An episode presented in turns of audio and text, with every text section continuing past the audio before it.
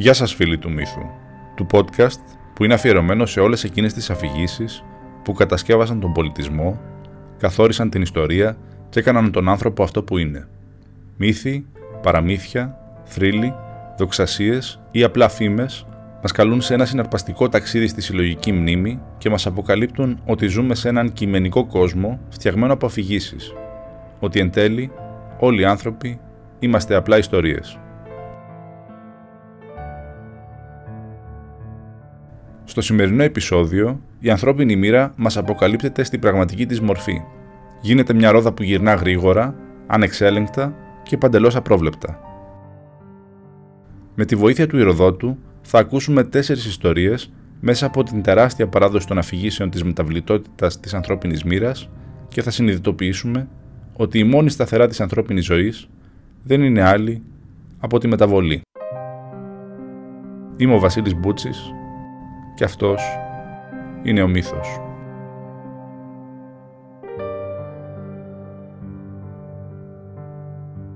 Οι θεοί έγνεσαν το νήμα της ζωής για εμάς, τους άθλιους θνητούς, και έκαναν μοίρα μας τον πόνο.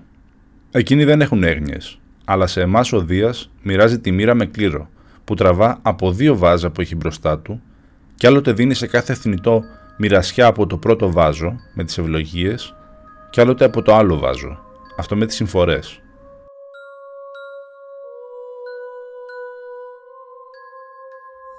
Κάπως έτσι βλέπει την ανθρώπινη μοίρα ο μεγαλύτερος ήρωας της ελληνικής αρχαιότητας, ο Αχηλέα, εκφράζοντας μια κοσμοθεωρία που σήμερα θα τη θεωρούσαμε μάλλον ητοπαθή και σίγουρα λίγη για το ηρωικό ιδεώδες.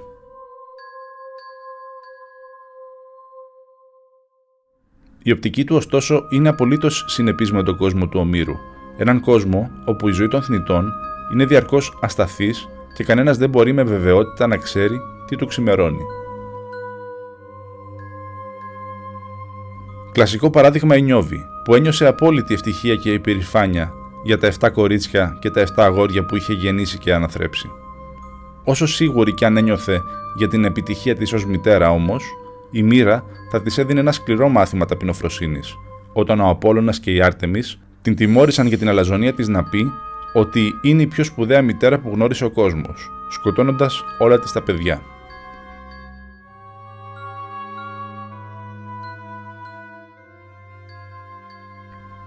Και δεν είναι η Ιλιάδα το μόνο έπος όπου η μοίρα εμφανίζεται πανίσχυρη, αμήλικτη και ασταθής. Ο Σουμέριος Γκίλγκαμες δέχεται μια ευγενική υπενθύμηση. Μπορεί να έχει το στομάχι του γεμάτο, τα πόδια του γερά τα ρούχα του όμορφα και καινούρια, μια όμορφη γυναίκα στα πόδια του, χαρά, πάρτι, χορούς και όλες τις καθημερινές απολαύσεις, αλλά πρέπει να θυμάται ότι οι θεοί έκαναν τους ανθρώπους θνητούς, ότι το τέλος όλων είναι κοινό, ότι όλους μας μας περιμένει ο θάνατος.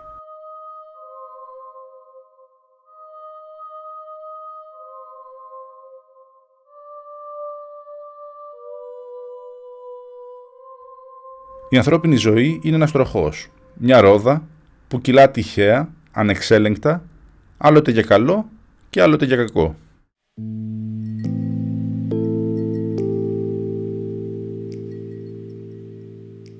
Η αλήθεια είναι ότι τέτοιες ιστορίες βρίσκουμε σε αμέτρητες παραδοσιακές αφηγήσεις από όλα τα μήκη και πλάτη του κόσμου μας.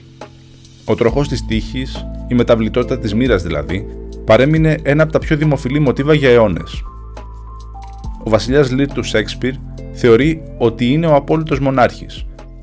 Τόσο ώστε να λατρεύει τον εαυτό του και να μοιράσει το βασιλειό του στις δύο δόλιες κόρες του που τον λούζουν νοικολακίε, ενώ αποκληρώνει τη μικρή του κόρη που τον αγαπάει ειλικρινά. Γρήγορα όμως πληρώνει το λάθος του και το τίμημα της αλαζονίας του.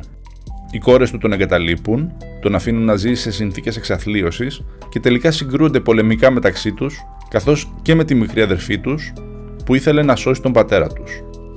Πεθαίνουν όλες, η γενιά τους σβήνει, με το Λίρ που κάποτε νόμιζε ότι έχει κερδίσει την αιώνια μακαριότητα, να φεύγει από αυτόν τον κόσμο μόνος, άπορος, αδύναμος και συγκλονιστικά ταπεινωμένος.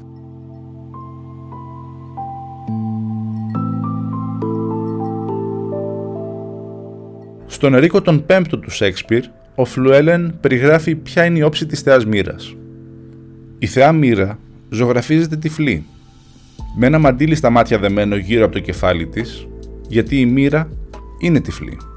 Και ζωγραφίζεται με μια ρόδα, έναν τροχό, για να σου δείξει, αυτό είναι το δίδαγμα, ότι όλο γυρίζει και είναι ασταθής και είναι μεταβλητότητα και ποικιλία. Και το πόδι της, κοίτα εσύ, το στηρίζει πάνω σε μια πέτρα ολοστρόγγυλη που γυρνάει και γυρνάει και γυρνάει.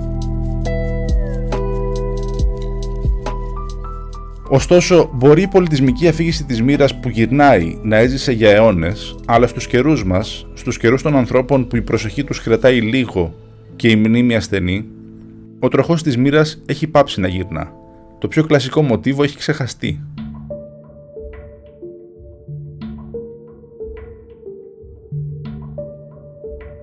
Γιατί είναι τόσο σημαντικό να θυμόμαστε ότι η μοίρα γυρίζει; τι το έκανε αυτό το μοτίβο τόσο σημαντικό και διαχρονικό, για ποιο λόγο ο τροχός της τύχης έχει κρυφτεί από την εποχή μας, όλες τις απαραίτητες πληροφορίες θα μας τις δώσει ο μεγάλος διδάξης του είδους, ο Ηρόδοτος. Μέσα από την ιστορία του, μας δίνει το πιο μεγαλειώδες και ολοκληρωτικό πανόραμα του τροχού της τύχης, όπως τον συνέλαβε η πρωτοποριακή ιστορική αντίληψή του και όπως του υπέδειξε η κοινωνική του συνείδηση, η πρόθεσή του να προάγει την ανθρώπινη κοινωνία, μέσα από τέσσερις νουβέλες του Ηροδότου θα αισθανθούμε τη βαρύτητα του τροχού της τύχης, θα νιώσουμε την μαγνητική έλξη της περιστροφής του και θα προβληματιστούμε για το αίτημα της κοινωνικής λειτουργικότητας που επιτάσσει.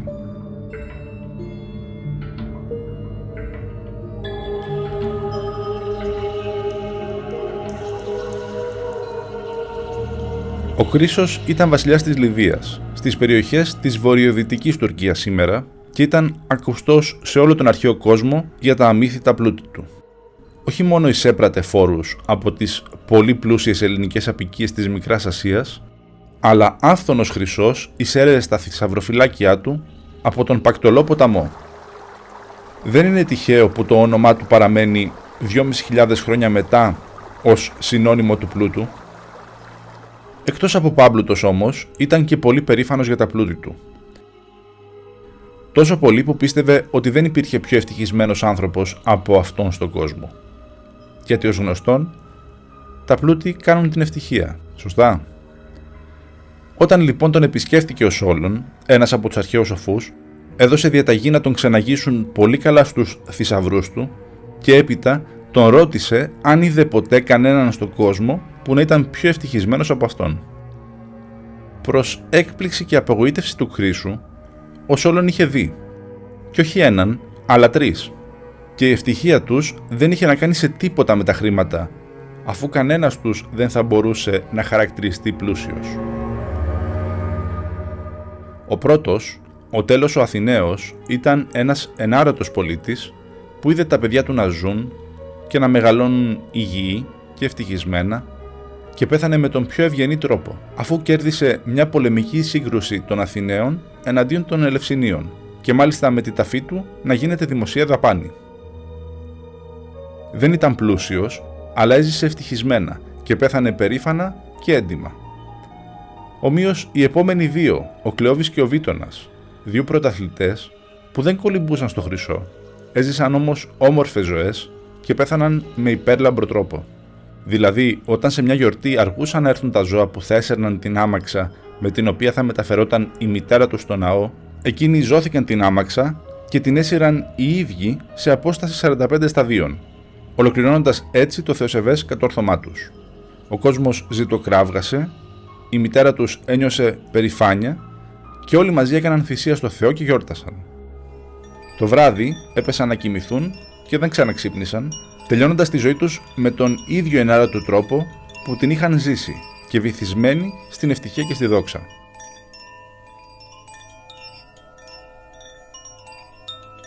Ο Κρίσος έγινε έξαλλος. Μόνο και μόνο η ιδέα του να τον συγκρίνουν με απλούς ασήμαντους πολίτες μετρίου εισοδήματος τον έβγαλε από τα ρούχα του και τον έκανε να θεωρήσει ότι ο Σόλων δεν ήταν τόσο σοφός όσο η φήμη του τον ήθελε. Η απάντηση του Σόλωνα ήταν ακόμη πιο ενοχλητική.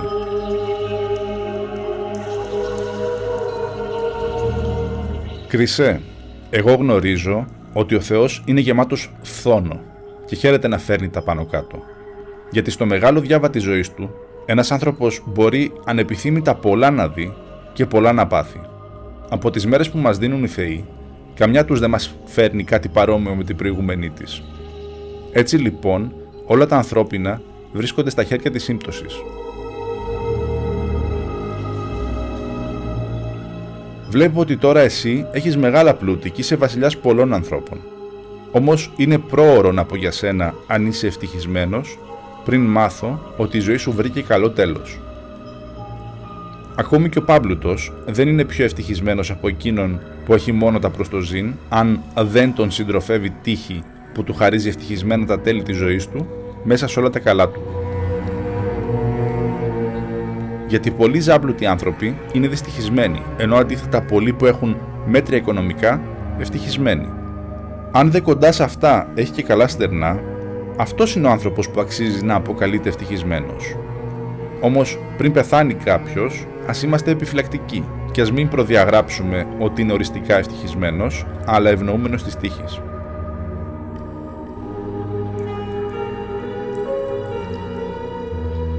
Λοιπόν, όσο κανείς είναι άνθρωπος, δεν μπορεί να έχει απόλυτη αυτάρκεια. Αλλά όταν έχει το ένα, του λείπει το άλλο. Και όποιος από αυτούς στο διάβα της ζωής του έχει τα περισσότερα και κατόπι φύγει από τη ζωή ευχαριστημένος, αυτός δικαιούται βασιλιά μου να του χαρίσω τον χαρακτηρισμό του ευτυχισμένου. Και πρέπει να παρατηρούμε το κάθε τι μέχρι τέλους, πώς θα καταλήξει. Γιατί ο Θεός, πολλούς, αφού τους διασκέδασε με κάποια ευτυχία, τους γκρέμισες σε θέμελα. Κοντολογείς. Μηδένα πρώτου τέλους μακάριζε. Ο Κρίσος δεν συγκινήθηκε και διέταξε να απομακρύνουν τον ανόητο Αθηναίο γέρο. Πόσο σωστά μπορεί όμως να ήταν τα λόγια του Σόλωνα, πόσο έγκυρη θα μπορούσε να είναι η απροθυμία του να πιστέψει ότι ο αμύθιτος πλούτος και η εξουσία μπορεί να εγγυηθεί την ευτυχία ενός ανθρώπου, ακόμη και αν αυτός είναι ένας από τους πλουσιότερους και ισχυρότερους ανθρώπους της εποχής του; Όπως πολύ λακωνικά επιβεβαιώνει ο Ηρόδοτος, η προειδοποίηση του Σόλωνα δεν άργησε να επικυρωθεί, καθώς πολύ σύντομα, αμέσως μετά την αποχώρηση του Σόλωνα, η Νέμεση βρήκε τον Κρίσο, ακριβώς επειδή εκείνος διέπρατε την ύβρη του να θεωρεί ο ίδιος ότι είναι ο πιο ευτυχισμένος από όλους τους ανθρώπους. Ο Κρίσος είχε δύο γιους. Ο ένας από τους δύο ήταν κοφάλαλος και καθώς ήταν ανάπηρος, στον σκληρό αρχαίο κόσμο δεν θα μπορούσε ούτε να αυτοσυντηρηθεί, ούτε να είναι χρήσιμος στον πατέρα του και βεβαίως ούτε να τον διαδεχθεί. Ο άλλος γιος ήταν ο αγαπημένος του Κρίσου, ο Άτης. Γενναίος, υγιής και άριστος διάδοχος, ο Άτης ήταν η ελπίδα του Κρίσου μέχρι που έγινε η αγωνία του. Γιατί ο βασιλιάς είδε στον ύπνο του ότι ο Άτης θα πεθάνει από δόρυ. Ως όφιλε λοιπόν, ο Κρίσος αποφάσισε να αλλάξει τη μοίρα. Έδωσε εντολή στον Άτη να μείνει μακριά από το πεδίο της μάχης και όρισε ως σωματοφύλακα του γιού του τον Άδριστο, τον εγγονό του Μίδα του βασιλιά της Φρυγίας, ο οποίος του όφιλε μεγάλη ευγνωμοσύνη. Όμως η μοίρα δεν ενδιαφέρεται για τους τίτλους και τα χρήματα κανενός, ακόμη και του Κρίσου. Καθώς λοιπόν ο Άτης κυνηγούσε ένα αγριογούρουνο, πάντα υπό το άγρυπνο βλέμμα του άδριστου, το δόρι του άδριστου ξεγλίστρισε και αντί να βρει το αγριογούρουνο, βρήκε τον άτυχο Άτη. Ο Κρίσος ήταν απαρηγόρητος. Μήπως η μεγαλειώδης δυναστεία του, αυτού που πίστευε ότι ήταν ο πιο ευτυχισμένος άνθρωπος στον κόσμο, θα τελείωνε με αυτόν. Ο αφελής δεν φανταζόταν ότι αυτή ήταν μόνο η αρχή των συμφορών του. Πολύ σύντομα, μια πολύ μεγάλη απειλή εμφανίστηκε στην Ανατολή.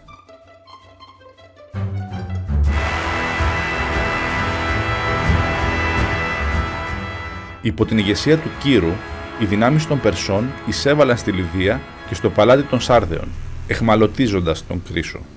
Ο βασιλιάς, που είχε το θράσο να νομίζει ότι με το χρήμα του θα εξασφάλιζε την ευτυχία του εφόρου ζωής, έζησε αρκετά ώστε να δει το τέλος του γιού του, την απώλεια του πλούτου του και την πτώση της δυναστείας του. Οδηγημένος μπροστά στην πυρά και δεμένος από Πέρσες στρατιώτες, ένιωθε τις φλόγες να τον ζώνουν και να ετοιμάζονται να καταπιούν το σώμα του, μπροστά στα μάτια του κύρου που δεν σκόπευε να του χαρίσει τη ζωή. Αλλά όπως είπαμε, ο τροχός της τύχης είναι πάντα απρόβλεπτος.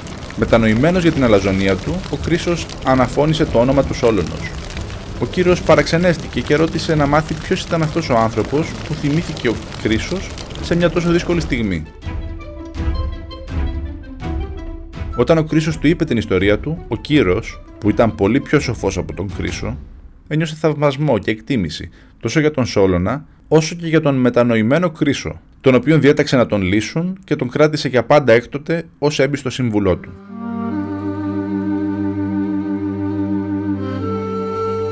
Η μοίρα είναι απρόβλεπτη, αλλά τελικά, μάλλον η μόνη της σταθερά, είναι το γεγονός ότι κάποτε θα αλλάξει.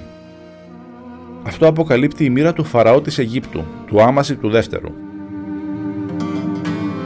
Ο Άμασης πιθανότατα ήταν ένας πολύ επιτυχημένος βασιλιάς και στα χρόνια του η Αίγυπτος ήταν βυθισμένη στον πλούτο. Κάτω από τη σοφή ηγεμονία του ιδρύθηκαν εμπορικές απικίες και η αγροτική παραγωγή έφτασε στο ζενήθ της. Η Αίγυπτος πήρε το πάνω χέρι στις σχέσεις της με την Βαβυλώνα και ανέπτυξε σημαντικές σχέσεις με την Ελλάδα. Όμως ο Άμασης είχε ενοχλήσει τον γιο του Κύρου, τον μεγάλο βασιλιά της Περσίας Καμβίση τον δεύτερο. Όταν ο Καμβίσης του είχε ζητήσει έναν οφθαλμίατρο από τους σοφούς γιατρούς της Αιγύπτου για να δει τα μάτια του, εκείνος είχε στείλει έναν στην Περσία κακήν κακός, εξορίζοντάς τον. Ο γιατρός όχι μόνο περιποιήθηκε τα μάτια του Καμβίση, αλλά του τα άνοιξε κιόλας, προτρέποντάς τον να ζητήσει από τον Άμαση μια από τις κόρες του για να την παντρευτεί. Η ιδέα ήταν ότι έτσι θα γινόταν νόμιμος κληρονόμος του Άμαση διεκδικώντας το βασίλειο της Αιγύπτου και την Περσική Αυτοκρατορία. Ο Άμασης φοβήθηκε να αρνηθεί την πρόταση και του έστειλε μία κόρη. Όμως ο Καμβίσης εξαγριώθηκε διαπιστώνοντας ότι ο Άμασης τον είχε εξαπατήσει, καθώς η κοπέλα ομολόγησε ότι δεν ήταν κόρη του ίδιου του Άμαση, αλλά του προηγούμενου Φαραώ, του Απρίου, από τον οποίο ο Άμασης είχε πάρει τον θρόνο δολοφονώντας τον. Ο Καμβίσης ορκίστηκε να εκδικηθεί τον Άμαση, όμως δεν πρόλαβε. Ο Άμασης, πλούσιος, σοφός και επιτυχημένος, πέθανε από φυσικά αίτια πριν προλάβει να ζήσει την καταστροφή και την κατάκτηση της Αιγύπτου από τον Καμβίση, καθώς και τον θάνατο του γιού του στη μάχη. Θα έλεγε κανείς ότι έζησε και έφυγε ευτυχισμένος, όμως τόσο η μοίρα όσο και ο Καμβίσης δεν θα το ανέχονταν αυτό. Βλέπετε, οι Αιγύπτιοι πιστεύουν ότι η ψυχή ζει αιώνια αρκεί το νεκρό σώμα να διατηρείται σε άριστη κατάσταση. Το πτώμα δηλαδή εγγυάται την αθανασία και γι' αυτό το περιποιούνται τόσο προσεκτικά, εξασφαλίζοντας στο νεκρό άριστη συντήρηση και προσφέροντάς του όλα τα αναγκαία στον τάφο του. Αυτόν τον τάφο στόχευσε και ο Καμβίσης, αφού δεν μπορούσε να τιμωρήσει τον άμαση ζωντανό. Με επίθεση στη βασιλική νεκρόπολη της Σαΐδος, ο Καμβίσης σύλλησε τον τάφο του Άμαση, έναν τάφο που ακόμα αγνοείται και μάλλον έχει χαθεί για τα καλά, φροντίζοντας να καταστρέψει πλήρως τη μούμια του Άμαση. Κι έτσι, ο τροχός της τύχης γύρισε για τον Άμαση μετά θάνατο.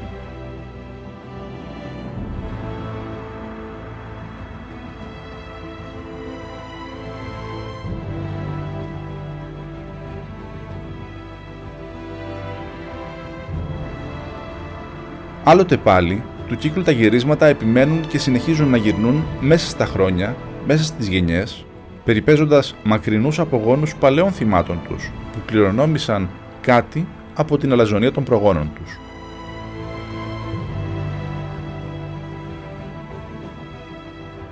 Ο Κρίσος, τελευταίος βασιλιάς της Λιβύας, μπορεί να είχε χάσει το γιο του, τον Άτη, αλλά πριν πεθάνει ο τελευταίος, του είχε αφήσει έναν εγγονό, τον Πίθιο,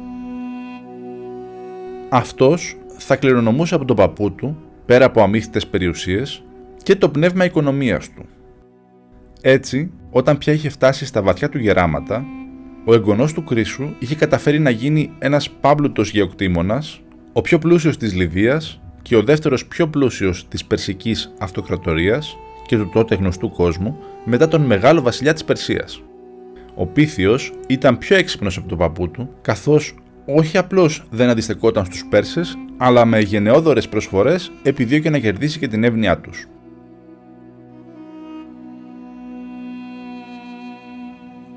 Έτσι, όταν ο Ξέρξης περνούσε από τις αχανείς εκτάσεις του Πίθιου, οδηγώντας τον στρατό του εναντίον της Ελλάδας, θυμήθηκε τα πολύτιμα δώρα του Πίθιου στον πατέρα του, τον Δαρίο, και χαιρέτησε με συμπάθεια τον βαθύ πλούτο γέρο. Ο Πίθιος ήξερε ότι η Περσία είχε ανάγκες τότε. Η εκστρατεία ήταν τεράστια και το κόστος δυσβάσταχτο.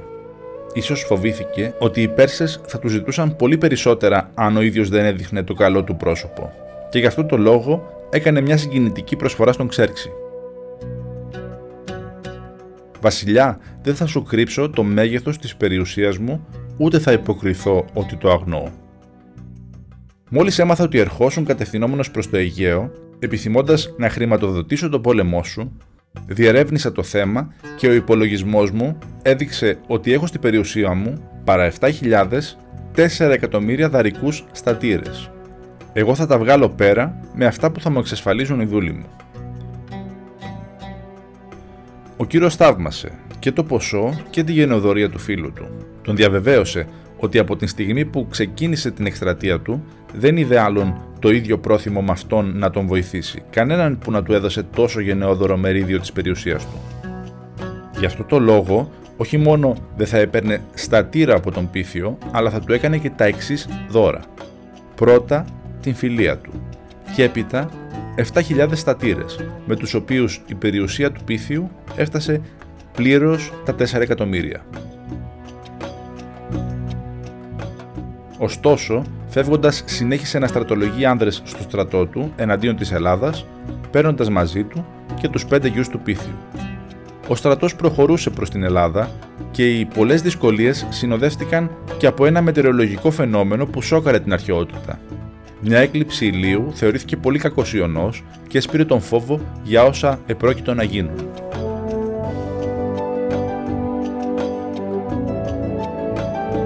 Φοβήθηκε και ο Πίθιος και με το θράσος που δίνουν οι προηγούμενες επιτυχίες ταξίδεψε μέχρι τον Ξέρξη και ζήτησε ακρόαση.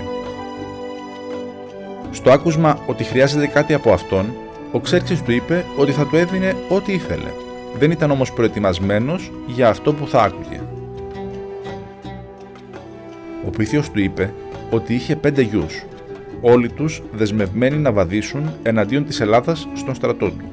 Του ζήτησε να τον λυπηθεί να λυπηθεί τα γερατιά του και να απελευθερώσει από τις υποχρεώσεις του έναν του γιο, τον μεγαλύτερο, ώστε να γυρίσει μαζί του και να αναλάβει και τη φροντίδα του γέρου του και την διοίκηση της περιουσίας τους. Σε αντάλλαγμα μπορούσε να κρατήσει τους άλλους τέσσερις και την ευχή του Πίθιου να γυρίσουν όλοι τους νικητές. Και ο Ξέρξης έγινε έξω φρενών. Άθλιε, με βλέπεις να βαδίζω εναντίον της Ελλάδας και να παίρνω μαζί μου τους γιους μου, τους αδελφούς μου, τους φίλους μου και τους συγγενείς μου. Και εσύ, που δεν είσαι άλλο από σκλάβος μου, που θα έπρεπε να έρθεις μαζί μου, μαζί με όλο το σπιτικό και την οικογένεια, μου μιλάς για το γιο σου; Όταν μου φέρθηκε σωστά, σε τίμησα. Τώρα που έγινες ξεδιάτροπος, θα στο ανταποδώσω κι αυτό. Εσύ και οι τέσσερις μικροί γη σου θα γλιτώσετε χάρη της παλιάς σου φιλοξενίας ο μεγάλος γιος σου θα τιμωρηθεί για την αφθάδειά σου. Και τότε ο Ξέρξης έδωσε εντολή και οι στρατιώτες του έκοψαν κατά μήκος τον μεγάλο γιο του Πίθιου, χωρίζοντας το σώμα του σε δύο μισά.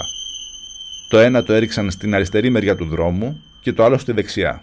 Όταν ο στρατός ξεκίνησε πάλι την πορεία του, περνούσαν όλοι τους ανάμεσα από το γιο του Πίθιου, μάρτυρες της τιμωρίας της απληστίας του τελευταίου αλλά και των ασταθών διαθέσεων της μοίρας.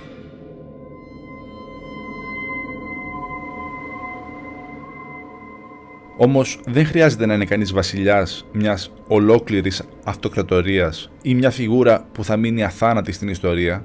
Δεν χρειάζεται καν να είναι ένας βαθύπλουτος φεουδάρχης για να προκαλέσει τη μοίρα να παίξει μαζί του και να του δείξει την άσχημη όψη της. Είναι, όπως το είπε με εξαιρετική κομψότητα αιώνες μετά, ο Πέρσις Έλεη σε ένα ποίημά του. Είμαστε τα σύννεφα που καλύπτουν σαν βέλο το φεγγάρι του μεσονυχτίου. Πόσο αδιάκοπα τρέχουν και λαμπυρίζουν και πάλονται. Λωρίδες φωτός στο σκοτάδι. Όμως σύντομα η νύχτα σφίγγει γύρω και χάνονται για πάντα. Πάντα το ίδιο, είτε για χαρά είτε για θλίψη. Το μονοπάτι του αποχωρισμού είναι πάντα ανοιχτό. Το χθες του ανθρώπου δεν μπορεί να είναι ποτέ σαν το αύριο του. Τίποτα δεν κρατά παρά μόνο η μεταβλητότητα.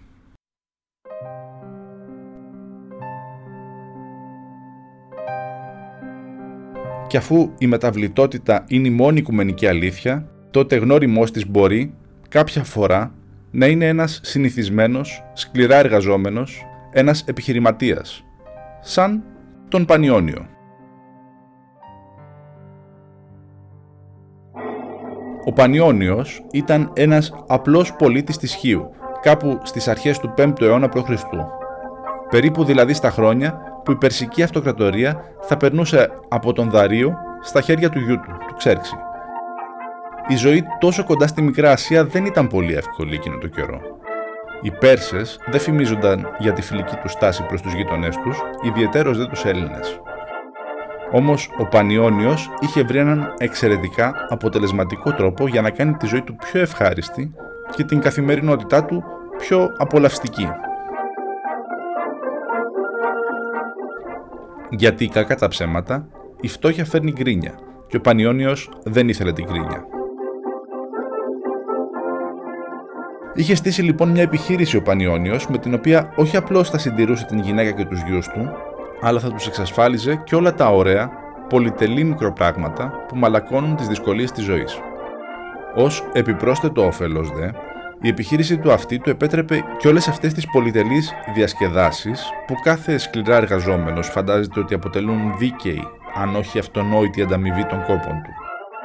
Τι να ήταν άραγε αυτή η επιχείρηση του Πανιωνίου, ποιοι τομείς επιχειρηματικής δραστηριότητας μπορεί να ανθούν στοιχείο; Αν μαντέψετε τις εξαγωγές μας τείχας, λυπάμαι κάνατε λάθος. Ο Πανιόνιος διέπρεπε σε έναν άλλο τομέα. Έναν τομέα που τα τελευταία χρόνια γνωρίζει δυστυχώς ξανά άνθηση στα νησιά του Ανατολικού Αιγαίου και στις μικρασιατικές ακτές. Στον τομέα της δουλεμπορίας. Ο Πανιόνιος σκέφτηκε ότι προκειμένου να κάνει ζωή χαρισάμενη, δεν θα τον πείραζε καθόλου να εμπορεύεται ανθρώπους. Όμως, όπως με όλες τις επιχειρήσεις, για να μπορέσεις να διαπρέψεις, για να κυριαρχήσεις σε μια αγορά, πρέπει να βρεις αυτό το κάτι. Είτε πουλάς smartphones, είτε ανθρώπους, αυτό που φέρνει πελάτες είναι η κοινοτομία, το innovation. Και έτσι ο Πανιόνιος, που ήταν πρωτοπόρος του marketing, σκέφτηκε να εμπορευθεί ένα καινοτόμο προϊόν στην αγορά ανθρώπων ένα προϊόν που θα έκανε την προσφορά του καταμάχητη, ακόμη και για τον πιο απαιτητικό καταναλωτή. Ο Πανιόνιος στοκάριζε στις αποθήκες του ανθρώπινο εμπόρευμα όλων των ειδών, αλλά αναζητούσε με μεγάλη επιμονή μια συγκεκριμένη ποικιλία. Αυτό που έψαχνε ο Πανιόνιος ήταν γλυκά, όμορφα, νεαρά αγόρια στο άνθος της ηλικίας του. Μόλις έβρισκε ένα αγόρι πρικισμένο με ομορφιά, ο Πανιόνιος το ευνούχιζε και μετά το περνούσε στη Μικρά Ασία, στην Έφεσο ή στη Σάρδης, την πρωτεύουσα της Λιβύας, προσφέροντας το σπάνιο εμπόρευμά του έναντι μεγάλου αντιτίμου από τους Πέρσες. Στους Ανατολίτες βλέπετε ο ευνοχισμός ήταν σύνηθες φαινόμενο. Οι Ασσύριοι βασιλείς περιστοιχίζονταν από ευνούχους, ενώ η παρουσία τους ήταν έντονη και στην φαραωνική αυλή καθ' όλη τη διάρκεια της και μέχρι τους τελευταίους φαραώτους, Πτολεμαίους. Ισχυρότατη ήταν η ευνούχη και στην αυλή των Αχεμενιδών, δηλαδή της βασιλικής δυναστείας της Περσίας.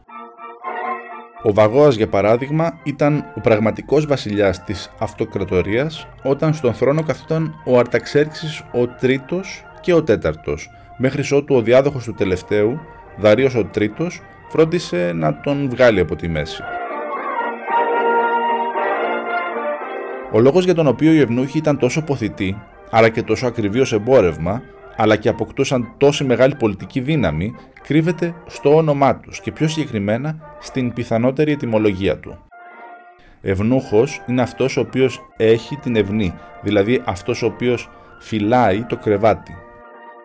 Και βεβαίως αυτός ήταν ο ιδιαίτερος ρόλος που επιφύλασε η κοινωνία στους ευνούχους, οι οποίοι όντες μη αναπαραγωγικοί ή ερωτικά ενεργοί οι ίδιοι, μπορούσαν να προσφέρουν μια εξαιρετικά πολύτιμη υπηρεσία στους άνδρες αφέντες τους.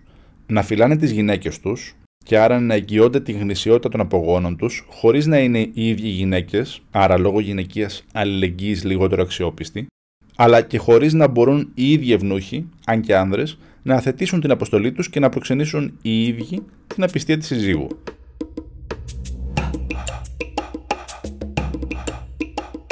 Ένας ευνούχος ήταν τόσο σημαντικός για έναν ισχυρό αυτοκράτορα, όσο η εγγύηση ότι ο διάδοχος που θα όριζε ήταν όντως γνήσιος γιος του και φυσικός συνεχιστής της αυτοκρατορίας και ταυτόχρονα ο Ευνούχος που ήταν πάντα εκεί ήταν για τον νεαρό επικείμενο διάδοχο ένας δεύτερος πιθανώς πιο οικείος και φιλικός πατέρας προς τον οποίο εύλογα θα έτρεφε συναισθήματα στοργής. Ακόμη και μετά την ανάρρησή του στον θρόνο. Είναι ξεκάθαρο ότι ο Πανιόνιος είχε όλα αυτά τα στοιχεία που κάνουν έναν καλό επιχειρηματία η επιχείρηση του όχι μόνο βασιζόταν στην καινοτομία, όχι μόνο αναπτυσσόταν σε μια περιοχή με μικρή προσφορά και μεγάλη ζήτηση, αλλά κυρίως βασιζόταν στην πειθαρχία του ίδιου να εργαστεί σκληρά για να πετύχει. Όχι, ο Πανιόνιος δεν χρειαζόταν να κοιμάται μόλις 4 ώρες ή να δουλεύει 18 ώρες πίνοντας τον έναν καφέ μετά τον άλλο όπως καφιούνται οι σύγχρονοι entrepreneurs. Γιατί να θυσιάσει τον χρόνο του, άλλωστε, όταν αυτό ήταν ένα επάγγελμα για το οποίο έπρεπε να ξεπεράσει κάθε όριο ηθικής και συνείδησης, όταν έπρεπε να θυσιάσει την ίδια του τη ψυχή, ή έστω την ιστεροφημία του, αφού ο Ηρόδοτος θα τον καθιστούσε αθάνατος στην ανθρώπινη μνήμη ως τον άνθρωπο που εξασφάλισε την καλοπέρασή του με το πιο απάνθρωπο επάγγελμα.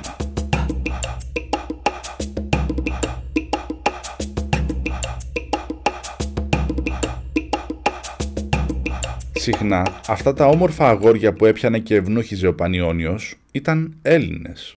Άλλωστε η περιοχή είχε πολλούς Έλληνες σε δύσκολη θέση που λόγω κάποιας πολεμικής ήττας κατέληγαν να εχμαλωτιστούν. Με τη σειρά του ο Πανιόνιος δεν βρισκόταν σε καθόλου δύσκολη θέση ούτε να υποδουλώσει τους ομοεθνείς του, ούτε να τους ευνουχίσει, ούτε να τους πουλήσει στους Πέρσες.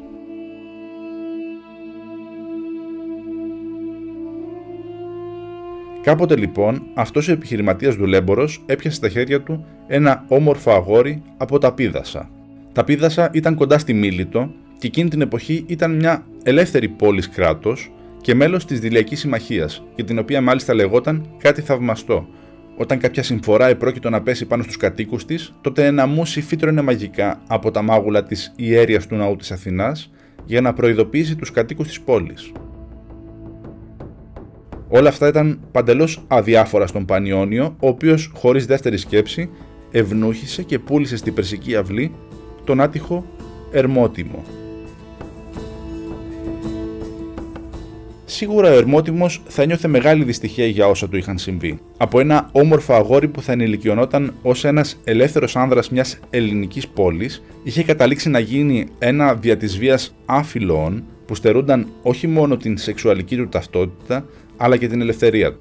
Όμως οι διαθέσεις της τύχης είναι ευμετάβλητες και πολύ γρήγορα η θεά που του είχε δείξει τα δόντια της θα του χαμογελούσε γλυκά.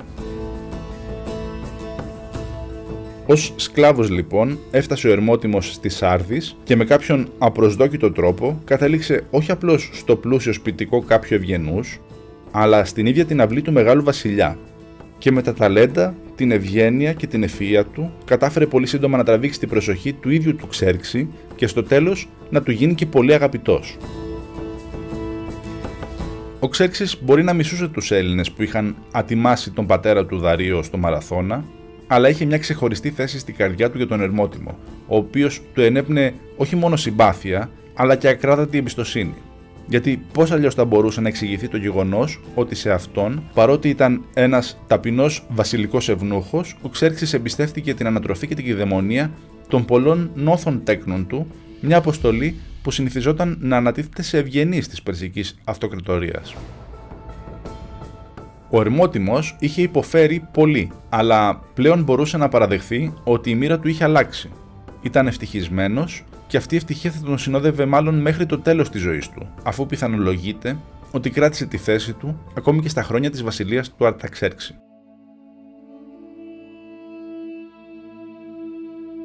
Όμως δεν είναι αυτή η μόνη ανατροπή της μοίρας που απαντά στην ιστορία του Ερμότιμου και του Πανιωνίου. Σε αυτή την ιστορία, ένας άτυχος γίνεται αναπάντεχα ευτυχισμένος, αλλά και ένας ζηλευτός γνωρίζει την απόλυτη εξαθλίωση. Όταν λοιπόν ο Ξέρξης ετοιμαζόταν για την αυμαχία της Αλαμίνας, ο Ερμότιμος πετάχτηκε για κάποια δουλειά μέχρι τη Μυσία, την περιοχή όπου κάποτε βρίσκονταν τα αλωμένα τείχη της λεγόμενης απόρθητης Τρίας. Πιο συγκεκριμένα, πήγε σε ένα καλλιεργήσιμο μέρος που λέγεται Αταρνεύς και το οποίο το καλλιεργούσαν πολίτες της Χίου. Τυχαία ή μη, ο Ερμότιμος πέφτει πάνω σε έναν παλιό γνώριμο, το Πανιόνιο. Δεν αναγνωρίστηκαν αμέσως. Ο Ερμότιμος άλλωστε ήταν μικρό αγόρι όταν είχαν ειδωθεί για πρώτη φορά. Μόλις κατάλαβε ότι μπροστά του έχει τον Πανιόνιο, τον πλησίασε με ενθουσιασμό, τον αγκάλιασε, τον φίλησε και άρχισε να τον ευχαριστεί με ενθουσιασμό για την υπέροχη ζωή που του είχε χαρίσει. Ο Πανιόνιος, μόλις κατάλαβε ποιος είναι μπροστά του, πάγωσε.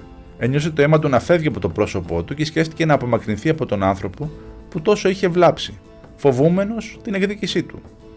Όμως ήταν τόσο ζεστός και ενθουσιώδης ο τρόπος του Ερμότιμου, ήταν τόσο μεγάλη η ζέση του και κυρίως τόσο εκθαμβωτικός ο χρυσός που κουβαλούσε πάνω του, που μαγνήτησε τον Πανιόνιο και διασκέδασε όλες του τις αμφιβολίες.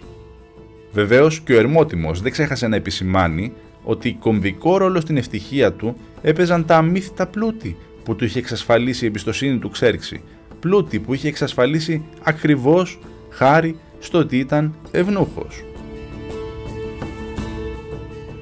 Η απαγωγή, ο ανδραποδισμός και ο ευνουχισμός δεν ήταν εγκλήματα, αλλά τεράστιες ευεργεσίες που του είχε προσφέρει ο Πανιόνιος και τις οποίες αφού η τύχη τα είχε φέρει έτσι ώστε να ξανανταμώσουν, ο ίδιος ήταν απολύτως αποφασισμένος να ανταποδώσει πλουσιοπάροχα. Μάλιστα ο Ερμότιμος υποσχέθηκε στον Πανιόνιο ότι άφθονα πλούτη θα έρεαν πάνω του ως ελάχιστη έκφραση ανταπόδοσης για όσα του είχε κάνει.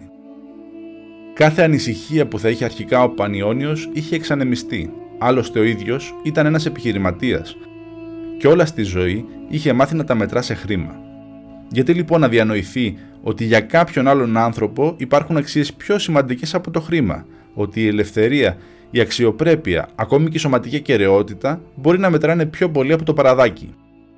Εμπιστεύτηκε τυφλά και την πρόφαση του ερμότιμου ότι δεν κουβαλάει μαζί του χρήματα και υπάκουσε την προτροπή του να πεταχτεί μέχρι την Χίο, να μαζέψει όλη του την οικογένεια τη γυναίκα του και τους τέσσερις γιους του και να γυρίσει στη Μυσία. Ο Ερμότιμος στο μεταξύ θα συγκέντρωνε χρήματα για να λούσει με αυτά όλη την υπέροχη οικογένεια του Πανιωνίου σε αντάλλαγμα για την ευζωρία που του είχε προσφέρει. Όταν ξαναβρέθηκαν όλοι, ο Ερμότιμος πλήρωσε την ευεργεσία του Πανιωνίου με ακριβώς το ίδιο νόμισμα.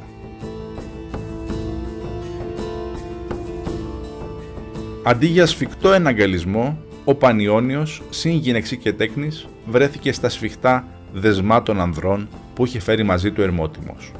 Μόλις τους κρατούσε όλους, ο Ευνούχος μίλησε ως εξής.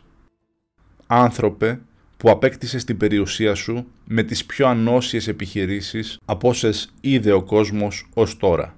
Τι κακό ή εγώ ο ίδιος ή κάποιος από την οικογένειά μου σου έκανε ή σε εσένα ή σε κάποιον δικό σου και με κατάντησες από άντρα ένα τίποτα.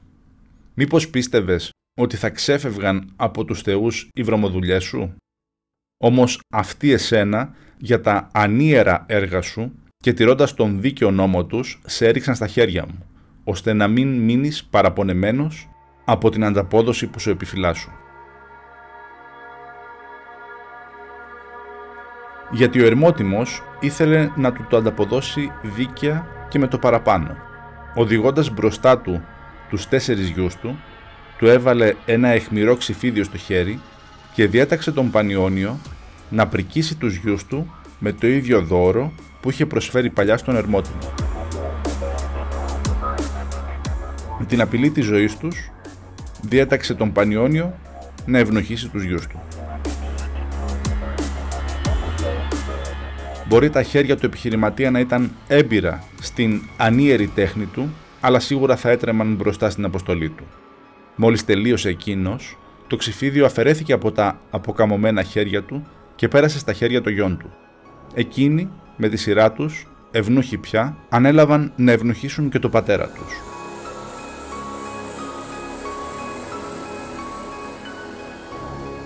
Έτσι, είχε αποδοθεί πλήρης δικαιοσύνη.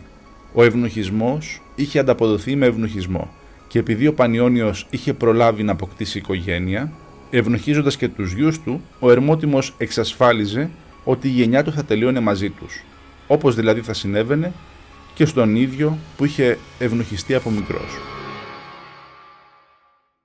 Με τη βοήθεια του Ηροδότου, δεν είναι καθόλου δύσκολο να κατανοήσει κανείς γιατί το θέμα του τροχού της τύχης, της μεταβλητότητας της ανθρώπινης μοίρας είναι σχεδόν οικουμενικό στην ανθρώπινη ιστορία.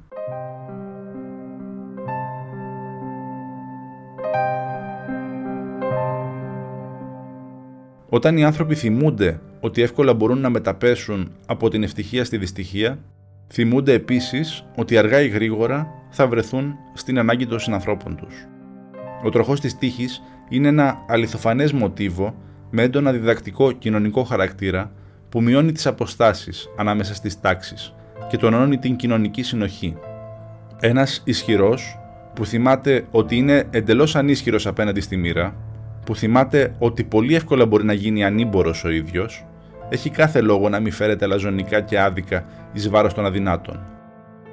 Αυτό μπορεί να γίνει είτε επειδή συμπονεί πιο εύκολα κανείς ανθρώπους με τους οποίους αισθάνεται ότι μπορεί να ταυτιστεί, είτε και ως μια στρατηγική που εξασφαλίζει λιγότερες έχθρες και περισσότερες φιλίες όταν θα υπάρξει κάποια ανάγκη.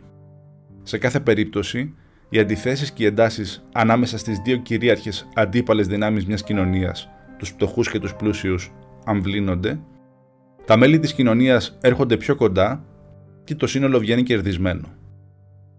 Αυτός πρέπει να είναι και ο λόγος που ο τροχός της τύχης παρέμεινε ένα τόσο διαχρονικό και ηθαλές μοτίβος στις αφηγήσει, στις παραδόσεις και στους μύθους. Οι συμπολίτες γίνονται συνάνθρωποι.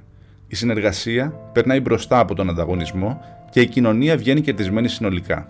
Και ίσως πλέον να γίνεται ευνόητο γιατί στους καιρούς του καπιταλισμού, του ευκαιριακού πλουτισμού και της εικονικής δόξας των social media, ο τροχός της τύχης έχει γίνει ένα μυθικό μοτίβο που είναι ξεπερασμένο αλλά ταυτόχρονα και απολύτως επίκαιρο. Είμαι ο Βασίλης Μπούτσης και αυτός ήταν ο μύθος.